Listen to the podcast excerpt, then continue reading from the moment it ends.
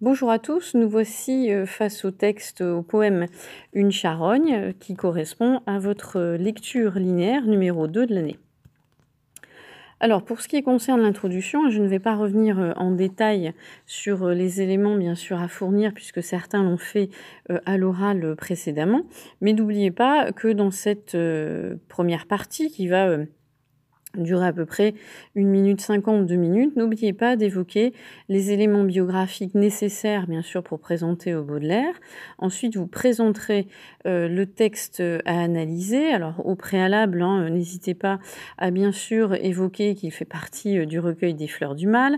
Euh, si vous avez le temps, présenter de manière efficace la symbolique du titre, à plus forte raison, parce que là, il va prendre tout son sens dans le poème. Et dans la présentation du texte, effectivement euh, présenter euh, le fait que c'est un des textes qui a été euh, condamné lors du procès de 1857, pièce condamnable pour justement son caractère extrêmement choquant et par rapport au, côté outrageant vis-à-vis du lecteur. Donc dans cette présentation, bien sûr, parler de la sanction hein, juridique qui a été à l'encontre de Baudelaire.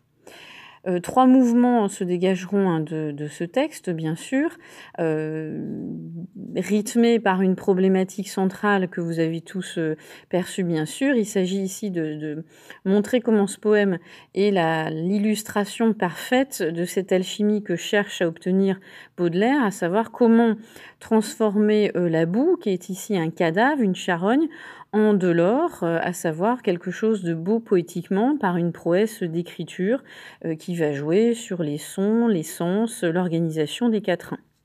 Donc trois mouvements euh, pour conforter cette idée-là, cette problématique initiale. Les vers 1 à 8 qui, eux, vont correspondre à finalement les strophes qui parlent d'une rencontre entre l'homme et le, poète hein, et la femme aimée, une rencontre surprenante. Euh, qui va euh, mettre en place un portrait inhabituel de, la femme.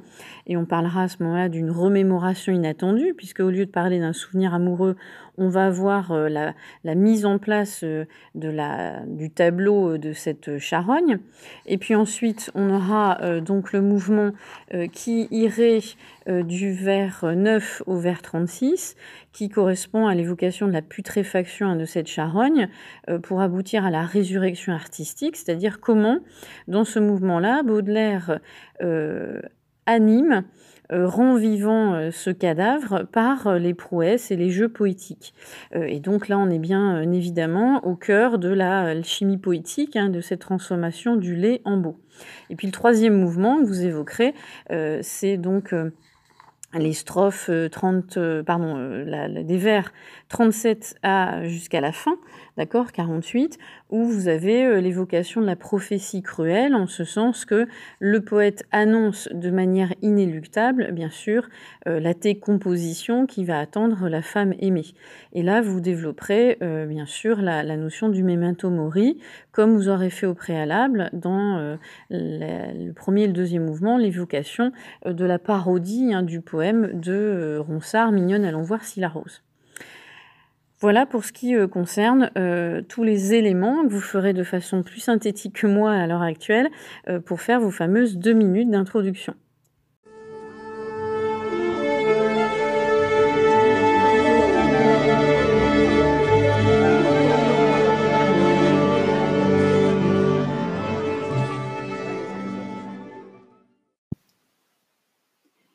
Commençons donc l'analyse euh, du premier mouvement hein, que l'on pourrait euh, euh, délimiter ici dans une charogne, à savoir du vers 1 à 8. Et on pourrait dire que ce mouvement-là correspond à une remémoration inattendue. Donc on va se focaliser sur ces huit premiers vers. Alors qu'est-ce que l'on peut dire avant tout? C'est que d'emblée, le poète s'adresse à la femme aimée de manière galante. Il, l'interpelle avec euh, l'apostrophe affectueuse euh, qui est mon âme et il la voit, ce qui confère donc ce, caractère effectivement euh, élégant, distingué, qui correspond à une, poésie qui pourrait s'affirmer d'emblée comme galante et raffinée, voire précieuse. L'impératif, rappelez-vous, du premier mot semble plutôt doux. Il est commun, entre des amants d'évoquer des souvenirs partagés et même si le même le nom, on va dire, objet, peut rappeler à la première lecture, l'acception classique du du terme, hein, l'objet aimé.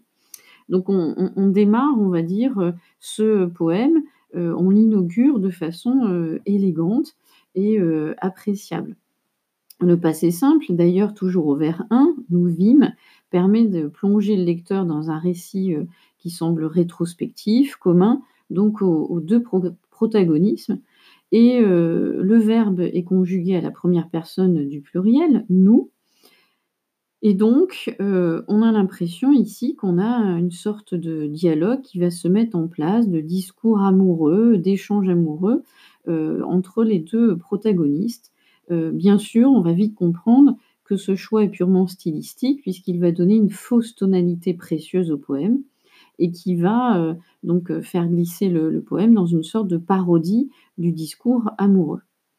Au vers 2, ce beau matin d'été si doux, on voit qu'on a un groupe nominal complément circonstanciel de temps qui euh, maintient dans, dans, un premier temps cette illusion du souvenir idyllique. On pourrait dire que ce marqueur temporel précis et, enfin, donne une sorte de, ou renforce une sorte de complicité entre le poème le poète pardon, et la femme à laquelle il s'adresse. Et en même temps, euh, ce beau matin d'été si doux, cette complicité entre le poète et euh, la femme écarte quelque part et en quelque sorte le lecteur qui, lui, par contre, euh, est dans l'impossibilité de situer justement ce, moment privilégié. Donc il y, a, un effet de distance qui est voulu hein, avec le lecteur qui euh, va justement être dans une posture de se poser, commencer à se poser des questions. Euh, le démonstratif d'ailleurs ce, hein, euh, ce beau matin, n'est compréhensible que par le poète et justement la femme. On est dans une hypothèse de lecture, on suppose, nous lecteurs, que on va avoir une remémoration d'une promenade amoureuse dans un lieu idyllique, ce qu'on appellerait le terme latin c'est locus amoenus, euh, mais en même temps, on est déjà dans l'intrigue, euh, dans le questionnement, parce que ce beau matin d'été si doux ne euh, renvoie pas de façon logique au titre une charogne qui laisse présager plutôt autre chose. Le vers 3, au détour d'un sentier, une charogne infâme, s'ouvre cette fois-ci sur un complément circonstanciel de lieu avec le sentier et retarde quelque part hein, euh, l'identification de l'objet. Mais en même temps, on a l'apparition brutale, sans équivoque, une charogne infâme, avec l'adjectif infâme, euh, qui est vraiment à prendre au sens fort, hein, c'est-à-dire qui cause de la, répugnance par sa laideur et sa saleté, si on se réfère à la définition du dictionnaire. Eh bien, euh, on voit ici l'effet de l'horreur de la vision, l'apparition brutale, euh, on voit bien que ce côté très précieux n'était là que pour euh, créer un effet euh, d'attente et de, donc la rupture et cette brutalité qui se met en place. Et la rime d'ailleurs entre âme et infâme place immédiatement le texte sous le signe de l'antithèse. Et on va se rendre compte d'ailleurs que cette antithèse va parcourir tout le poème et souligne la cruauté du poète à l'égard d'ailleurs de la femme aimée. Enfin, le dernier vers sur un lit semé de cailloux va euh, parachever quelque part euh, cette image. Euh, on a un nouveau groupe nominal, complément circonstanciel de lieu cette fois-ci, le lit se met de cailloux, qui va mêler malicieusement le lit, sous-entendu le lit des amants, à l'espace peu agréable et confortable où va se trouver la charogne. Et donc on voit bien que dès cette première strophe, la charogne est associée à la femme, et la mort est d'emblée mise en rapport euh, avec l'amour, et euh, comme si justement la, rencontre s'opérait entre ces, deux, idées, hein, la, mort, l'amour, la femme. Et la description euh, de la charogne en fait par ailleurs une représentation féminine. Elle est couchée sur un lit, sa posture est érotique, on va le voir après, hein, ses jambes en l'air, va renvoyer aux strophes 5 et 6 qui évoquent même de façon extrêmement choquante, une sorte d'accouchement monstrueux. On le verra plus tard avec l'évocation du, du ventre putride, les noirs bataillons qui en sortaient, enfin bref. Donc voilà pour le premier quatrain qui euh, met, on va dire, un peu en condition le, euh, le lecteur. Alors le second quatrain décrit euh, un cadavre qui semble celui d'une prostituée. C'est en partie ça qui va faire que ce texte va énormément choquer à l'époque. Les jambes en l'air comme une femme lubrique. On a cette comparaison justement qui est très évocatrice. Hein. Baudelaire ne va pas par quatre chemins et euh, avec l'idée aussi de l'adjectif lubrique qui rime avec cynique, euh, presque ici euh, de façon provocante et insolente. le groupe détaché les jambes en l'air, hein, détaché au sens il est mis en, évidence par aussi sa, position entre virgules, introduit bien donc cette fusion, et le poète semble tisser un lien entre la femme aimée à laquelle il s'adresse et le cadavre observé. Euh, et c'est ça qui va donc euh, choquer. L'image suscitée par le quatrain est particulièrement obscène et bien sûr euh, mêle, enfin, obscène parce qu'il vise avant tout cette, ce, choc hein, presque esthétique chez le, lecteur. Et le poète mêle volontairement Eros et Thanatos, c'est-à-dire l'amour et la mort, et les sens vont être vite associés à cette description de la charogne on va avoir euh, brûlante au vers 6 euh, pour le toucher, suant pour les poisons, suant les poisons et plein d'exhalaisons pour l'odorat. Donc il va jouer, il va commencer à s'amuser justement sur cette vision euh, extrêmement choquante pour le lecteur.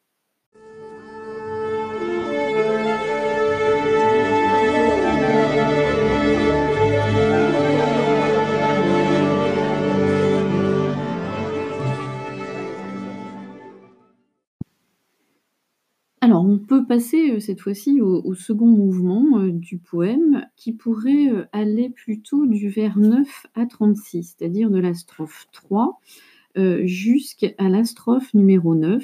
Certains d'ailleurs, certaines équipes avaient fait, ce découpage, de la sorte. Et on pourrait dire ici, qu'on on est au cœur, du poème, on est dans le vif de de, ce qui va être la spécificité du poème, puisqu'il s'agit dans ce second mouvement de montrer les caractéristiques de euh, la description de la charogne. Et plus particulièrement, une description qui va évoquer la putréfaction, mais qui va aller euh, vers l'idée que euh, cette charogne va connaître une sorte de résurrection grâce à l'art, grâce à la poésie, grâce finalement à la plume du poète. Donc on pourrait très bien intituler ce second mouvement de la putréfaction à la résurrection artistique. Alors, qu'est-ce qu'il y aurait euh, à retenir euh, entre ces vers 9 à 36 euh, Tout d'abord, on a l'évocation d'éléments naturels, comme par exemple le soleil hein, qui rayonnait, qui fait pencher le poème encore cette fois-ci, à cet instant, du côté du sublime romantique. Euh, l'expression le soleil rayonnait est euh, quelque part un, lieu commun de la poésie romantique.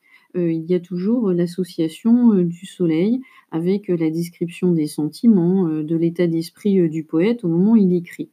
Mais tout de suite, on voit que ce lieu commun de la poésie romantique est associé au vers neuf, au terme pourriture, euh, et on a presque, on pourrait dire, une tournure antithétique entre ce soleil radieux et puis la pourriture.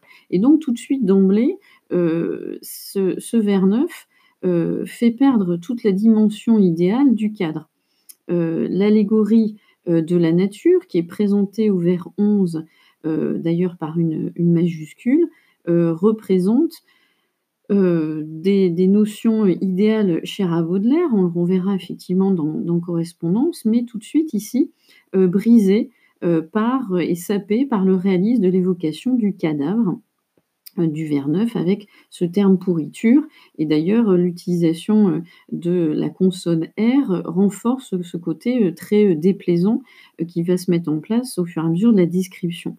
Déplaisant qui aussi euh, renforcé au vers 10 par l'évocation de cette pourriture qui est en train de cuire. Euh, et donc on retrouve la littération R ici.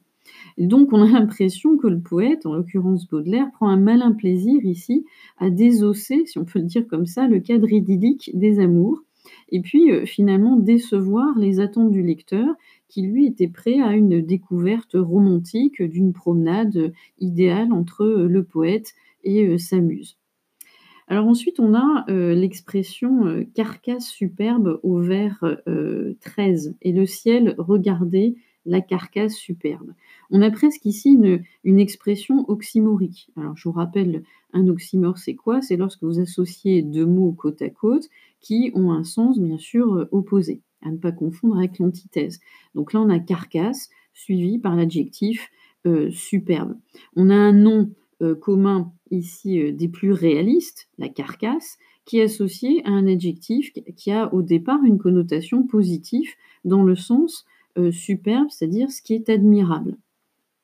Mais on pourrait très bien le comprendre dans un sens aussi, heu, que vous retrouvez dans le dictionnaire, hein, superbe au sens de orgueilleuse. Et donc la comparaison avec la fleur au vers 14, comme une fleur s'épanouit s'épanouir, pardon, heu, ne manque pas bien sûr ici d'évoquer quoi? Bah, les fleurs du mal, le titre même du recueil et quelque part la volonté affirmée, heu, dans son 1er projet de préface, hein, de Baudelaire, d'extraire la beauté du mal. On voit bien ici, heu, quelque part que ces vers, heu, 13 et 14, heu, par le le parallélisme qu'il y a entre la carcasse superbe et la fleur qui s'épanouit, on voit bien ici une définition de ce qu'est, le projet poétique de Baudelaire, c'est-à-dire d'allier cette boue à de l'or pour en faire une alchimie, révélatrice, qui certes va choquer, pour l'époque, mais qui va, marquer en fait l'empreinte de son écriture. Et donc, à la rose fanée de Ronsard, et vous prendrez le temps bien sûr de l'expliquer, c'est substituer ici un cadavre en putréfaction et la fleur qui symbolise qui fane, hein, qui symbolise, heu, de façon élégante, heu, la fuite du temps, heu, la jeunesse de la femme aimée qui s'en va. Ici, vous avez, de façon, provocatrice, le parallèle avec cette charogne qui montre bien, la mort physique des plus, évidentes. Ici, Baudelaire montre la vérité nue et c'est ce qui rend ce poème scandaleux, hein. Le motif floral est largement utilisé dans le poème, mais heu, ici, la charogne est bien à ce titre cette fleur du mal que veut mettre en évidence, heu, Baudelaire. Et heu, cette 4e strophe est à elle seule, symbolique, hein, puisqu'elle montre comment, ici, de façon, choquante, on a l'évocation de la, décomposition du corps. Heu, les vers 15 et 16 d'ailleurs, heu, opèrent un retour à la réalité, heu, des plus, cinglantes par l'évocation de la puanteur et puis la tournure intensive était si forte avec, l'expression, que vous crûtes, vous évanouir. On pourrait dire que l'emploi du passé simple ici, du verbe croire, vous crûtes, est particulièrement évocateur. On a presque une une sonorité, dissonante, crûte, heu, qui rappelle le U de puanteur, mais crûte est pas loin de faire penser à croûte, heu, comme le dirait de façon amusée Baudelaire et donc heu, renvoie à cette image très réaliste de du cadavre, hein, qui, se croûte, se décompose au fur et à mesure. Et on voit bien que la préciosité du style apporté par le passé simple crée là, de façon évidente, un décalage ironique avec, l'extrême trivialité en fait du thème abordé dans le poème. Et heu, le retour au vers 16 du vous, de la 2e personne du pluriel, réinscrit, heu, la femme aimée dans le paysage et donc renforce le parallélisme qui va se mettre en place entre la, hem, charogne et la femme aimée. Alors ensuite, des vers 17 à 20, heu, la description, du cadavre va crescendo puisqu'on a une description qui devient hyper réaliste et presque, heu, repoussante et heu, suscitant, bah, en permanence du dégoût chez le lecteur. C'est bien sûr la mention, des insectes et plus particulièrement des mouches, les mouches bourdonnées sur ce ventre putride. On pourrait dire aussi que l'imparfait ici renforce, heu, cette idée du son permanent, hein, ce bourdonnement qui est aussi, heu, autour du cadavre. Et donc la mention des insectes, les mouches, mais aussi des larves est particulièrement repoussante. On a, heu, le parallélisme, hein, du ventre putride avec, l'épée, liquide au vers, heu, 19, des larves qui coulaient comme un épais liquide le long de ces vivants, haillons. On a, une vision saisissante du corps en décomposition. Là, on a ce côté très réaliste que met en place. D'ailleurs, en cas de vers, Baudelaire suffit à créer le dégoût chez le lecteur, mais en créant quelque chose d'extrêmement visuel. Et on pourrait dire aussi qu'il utilise de façon amusante des métaphores militaires, les noirs bataillons, les vivants haillons, qui euh, paradoxalement animent ce euh, corps qui est, euh, qui, est inerte. Hein. on a du non humain qui est tout d'un coup mis en, vie avec ses larves, ses lambeaux de corps qui participent donc du tableau extrêmement sombre. Et on revient à ce qu'on disait précédemment, cette strophe semble montrer comme une sorte d'accouchement terrible, montrant bien par cette idée d'accouchement que la charogne est associée à la femme. et les mentions des larves, hein, qui sont ces embryons d'insectes, tendent à finalement confirmer cette, cette, idée. Dans le sixième quatrain, le poète s'éloigne du réel en comparant euh, ici les mouvements des insectes à ceux d'une vague. Euh, tout cela descendait, montait comme une vague ou s'élançait en pétillant. Euh, on a l'impression que tout d'un coup, le côté hyper réaliste du poème tend vers un mouvement d'abstraction. les insectes sont englobés d'ailleurs dans le, pronom indéfini tout cela. et dans les, vers suivants, on a comme une sorte d'image filée avec l'image de la vague. Hein descendait, montait, s'élançait, enflait, euh, vivant, se multipliant, on a l'impression donc justement de, cette presque abstraction avec cette image de la vague. Mais en même temps, euh, le cadavre, euh, par cette abstraction, est d'autant plus animé, réanimé, et il devient comme une sorte de, comme un corps sous la plume du poète. Il reprend vie, et toujours avec l'usage de l'imparfait hein, qui tend à pérenniser cette image dans l'esprit du lecteur. Et donc ce thème du mouvement est extrêmement présent dans ces strophes. Hein. On pourrait euh, dire que euh, les verbes, d'ailleurs, tout d'un coup apparaissent en profusion. On a euh, sortez, couler, descendez, monter, s'élancer, vivez, s'effacer.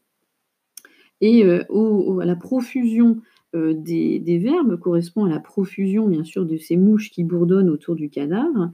Et on a aussi une profusion des comparaisons qui vont renforcer le côté dynamique de la description comme un épée liquide, comme une vague, comme l'eau courante, euh, ou le grain qu'un vanneur d'un mouvement rythmique, etc.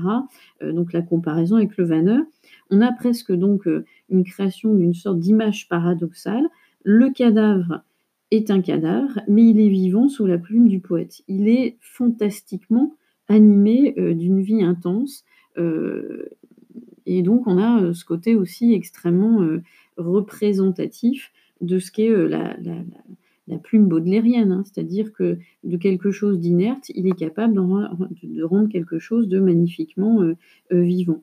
Et donc on a euh, un mouvement d'abstraction poétique, de transfiguration presque du cadavre, qui va être amplifié dans les quatrains suivants, avec une comparaison avec la musique au vers 35 et au vers 27, on a l'évocation Ce monde rendait une étrange musique, un mouvement rythmique. Et puis, il y, a, bien sûr les mises à la rime que vous pourriez euh, évoquer, euh, comme si on avait l'impression euh, d'un chef d'orchestre qui est ici présent et qui va lancer la partition avec tous ces musiciens, hein, tout ce monde d'insectes. mais bien sûr, on va voir donc ici l'activité du vanneur, une activité professionnelle qui va non pas être artistique, mais ici extrêmement euh, euh, basique, qui renvoie, vers le côté euh, justement hyper réaliste de la description. Et puis le quatrain suivant opère justement ce retour aux descriptions réelles, réalistes, à la réalité de la scène. On retrouve l'évocation de la, promenade amoureuse et un complément circonstanciel de lieu revient à ce côté euh, visuel euh, derrière les rochers, euh, qui est mis encore une fois en évidence au début du vers, comme si on opérait un retour à la réalité. Et tout d'un coup, un personnage apparaît, une chienne inquiète, l'adjectif hein, qui, se réfère à une, qualité presque humaine. Le personnage de la chienne, ici, n'est pas innocente parce qu'elle suggère la chienne inquiète nous regardait d'un œil fâché, que suggère cette tournure de phrase? Elle peut évoquer effectivement le chien qui a été pris brutalement, au dépourvu par le regard des humains, en train de dépecer le cadavre et donc cela renforce le côté, repoussant et dégoûtant, hein. justement, on voit ce cadavre, la chienne en train de de dépecer, les morceaux de chair qui peuvent éventuellement rester et puis le fait que ça soit non pas un chien, mais une chienne, heu, ça aussi, ça va faire partie, du côté extrêmement choquant à l'époque, renvoie bien sûr le choix du féminin pour l'animal n'est pas, heu, anodin. On pourrait dire que, la chienne évoque aussi la prostituée et renforce le côté dégradant, de la femme qu'on avait déjà dans la 2e strophe avec l'évocation de la femme lubrique. Donc on voit bien ici que, heu, il y a, heu heu, toute une mise en scène, une théâtralisation du côté réaliste du poème qui est ici, évident et il y a comme une sorte de de crescendo dans le tableau qui se met en place et un crescendo qui vise à choquer de plus en plus le lecteur, bien évidemment.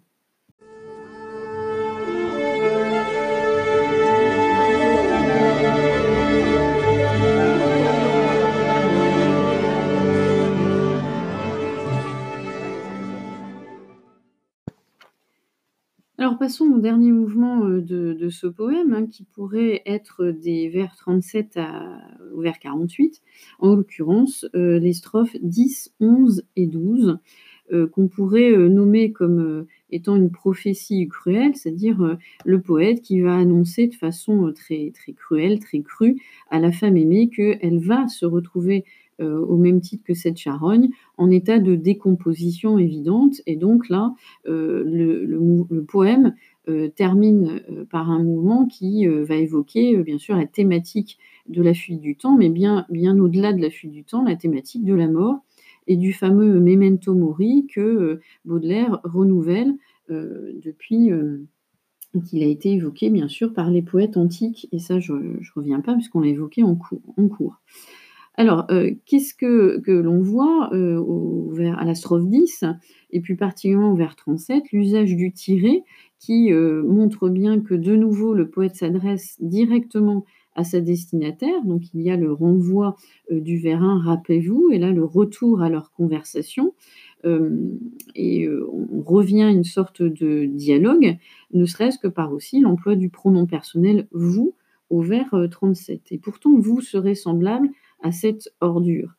Heu, le nouveau temps donc utilisé à partir du vers 37 et ici le futur de l'indicatif «vous serez» et heu, on a bien donc le passage de la remémoration au passage, de la prédiction, c'est-à-dire il va annoncer à, heu, cette femme comment elle va se décomposer comme cette ch charogne et bien sûr, l'idée ici est de montrer que vous avez affaire à un futur de l'indicatif qui a, une valeur de futur catégorique, hein. C'est-à-dire, heu, avec cette certitude que bien évidemment, heu, cela va se passer et donc heu, on a ce côté, la logique implacable de la fuite du temps, de l'arrivée prochaine de la mort qui se met aussi en place, dans le poème et donc l'évocation, du cadavre et de la décomposition future de la femme aimée. Alors les vers 37, heu et 38, heu, comparent la femme aimée à ce fameux cadavre: «Vous serez semblable à cette ordure, à cette horrible infection». On a de nouveau bien sûr ici, heu, les sens qui, heu, sont convoqués à nouveau, l'odorat et la vue pour, renforcer ce dégoût, de manière évidente et puis, parallèlement à cela, les vers 39 et 40 respectent l'adresse, heu, amoureuse, galante avec l'expression: «Étoile de mes yeux, soleil de ma nature, vous mon ange et ma passion». On pourrait presque dire en fait que, heu heu, vous avez un quatrain qui est fondé sur un rapport antithétique entre les 2 premiers vers et les 2 derniers, ce côté extrêmement réaliste, repoussant et puis ce lyrisme amoureux qui tout d'un coup, heu, ressurgit, hein, par l'image, la métaphore, l'étoile de mes yeux, le soleil, mon ange, ma passion. Donc un rapport antithétique, heu, qui va, heu, renforcer et presque parachever, heu, le lyrisme, heu, cruel, enfin le lyrisme amoureux, hein, qui va se mélanger au cynisme cruel ici du poète. On a presque l'impression qu'il prend plaisir à, rappeler cette décomposition, à venir, et donc il développe la comparaison entre le devenir de la femme aimée puis le cadavre aperçu. Et la répétition même de vous serez employé au vers 37, mais repris au vers 41, souligne ce côté presque de la fatalité de l'existence, hein, ce côté inéluctable de la mort qui va bien sûr arriver. On a l'expression, l'utilisation des derniers sacrements. Après les derniers sacrements, quand vous irez sous l'herbe et les floraisons grasses, moisir parmi les ossements, on a presque un euphémisme amusé de la part de Baudelaire, hein, qui ici suggère l'enterrement par la mention du lieu hein, sous l'herbe, et puis qui suggère la, décomposition par le, verbe même moisir, qui est presque saisissant et qui fait écho à la, bien sûr la description réaliste et repoussante du, cadavre dans les, les, strophes précédentes. Et puis qu'est-ce qu'on voit dans le dernier quatrain? euh, alors, ô ma beauté, dites à la vermine qui vous mangera de baisers, etc. Le dernier quatrain entremêle l'amour et la mort hein, euh, en permanence. Euh, on a la beauté du premier hémistiche du vers 45 qui fait écho à la vermine à la fin du vers, donc dans le second hémistiche, comme à une sorte de parallélisme saisissant, mais qui se veut encore une fois antithétique.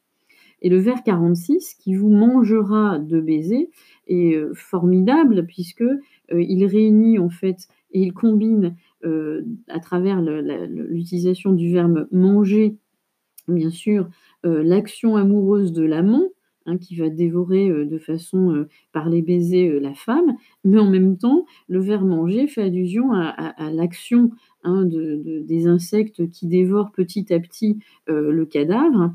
donc on a ici une, une image très, très cruelle, hein, vous mangera de baiser, euh, parce qu'il y a l'action hein, du, du, baiser euh, de, l'amant au sens figuré qui se combine au sens bien sûr euh, propre de, l'action même des insectes. Et donc, cette image, et plus particulièrement ce vers 46, parachève cette représentation très inattendue pour le lecteur à l'époque. Et donc, on a une décomposition inéluctable du cadavre. Et euh, dans les deux derniers vers, que j'ai gardé la forme et l'essence divine de mes amours décomposés, on a ici euh, la femme qui devient les amours décomposés, euh, le corps devient une forme, une essence divine. et bien sûr, c'est pas innocent si Baudelaire termine hein, par cette expression aussi euh, essence divine qui rime avec vermine, parce que qu'est-ce qu'il veut montrer ici? Grâce à l'alchimie poétique, euh, de façon presque illustre, hein, il se positionne là en tant que poète, euh, personnage singulier qui se démarque du commun des mortels, le poète est capable, grâce à son alchimie, de transcender la mort euh, d'où la mise en rime de vermine divine, l'osmose entre le beau euh, et le lait, l'or et la boue. Il est le seul à transcender la mort par son écriture, euh, quelque part. lui, à la différence de la femme aimée, va accéder à l'éternité par son écriture, ce qu'elle ne sera absolument pas capable de faire par, sa simple beauté physique. Et donc on pourrait dire euh, que euh, le dernier quatrain euh, prend la fonction un petit peu comme dans un sonnet. vous aviez le dernier vers hein, qu'on appelait le concetto, qui résumait l'essentiel du poème. On a presque ici un quatrain qui reprend cette fonction du concetto dans le sonnet, qui synthétise tout, l'état d'esprit du poème. Et il y a une sorte presque d'euphorie intellectuelle qui, se traduit euh, dans le dernier, dans le dernier quatrain de la part du poète par les tournures exclamatives Ô ma beauté, mes amours décomposés, qui, eux, ces tournures exclamatives résument aussi le va-et-vient permanent entre le lyrisme amoureux, le cynisme cruel, le plaisir presque du poète qui euh, justement prend plaisir à euh, retourner hein, le, couteau dans la plaie et euh, prend plaisir à choquer de plus en plus au fur et à mesure des vers le lecteur bien évidemment.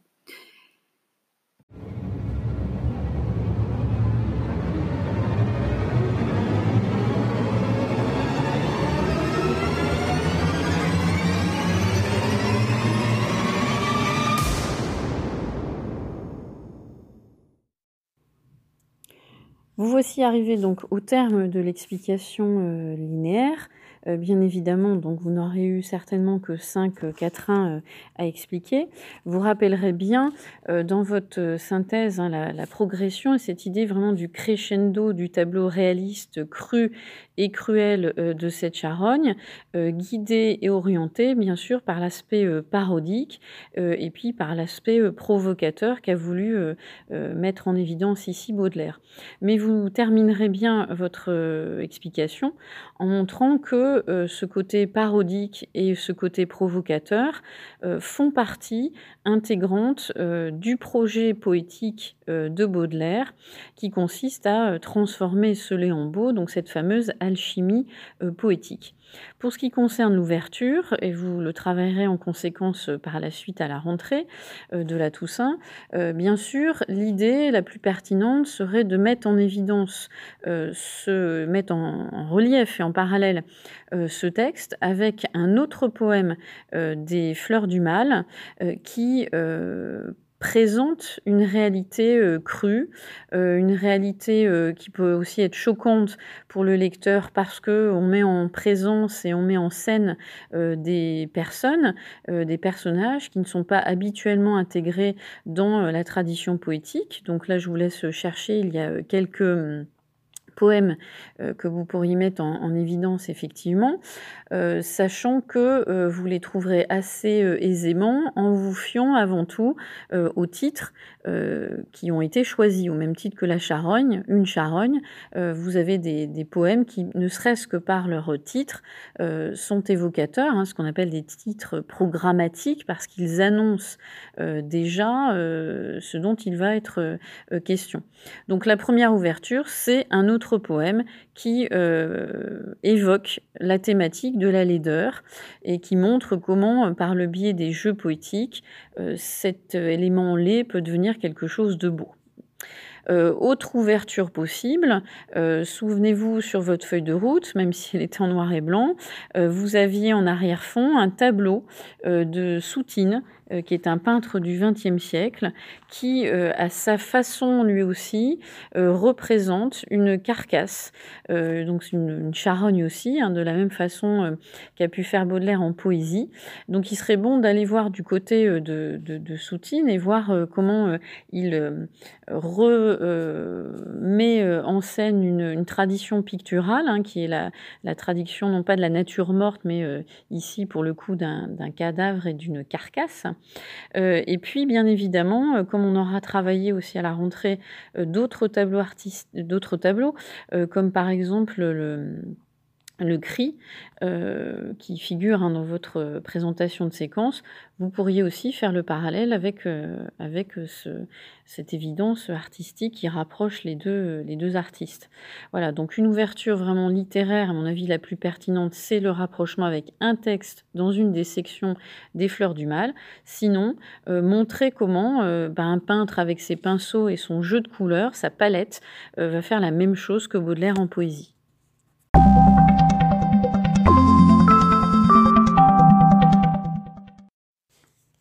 Alors, il nous reste à aborder euh, les fameuses questions de grammaire et euh, en particulier euh, les deux questions, enfin les trois questions même, que je vous demandais de, sur lesquelles je vous demandais de vous pencher, les questions de lexique.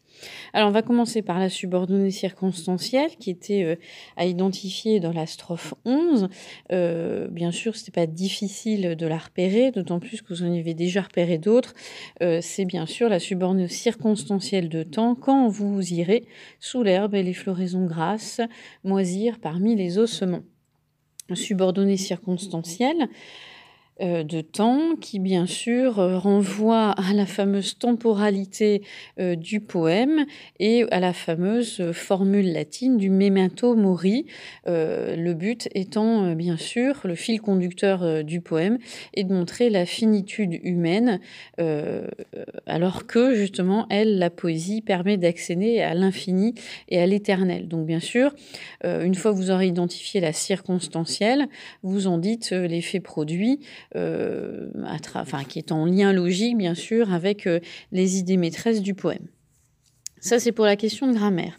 Pour euh, la question du lexique, il s'agissait de trouver des synonymes de l'adjectif putride, qui est donc euh, au vers 17, hein, qui, est présent lorsque euh, la, description repoussante et dégoûtante de, la charogne arrive, avec les fameuses mouches qui bourdonnent sur le ventre putride.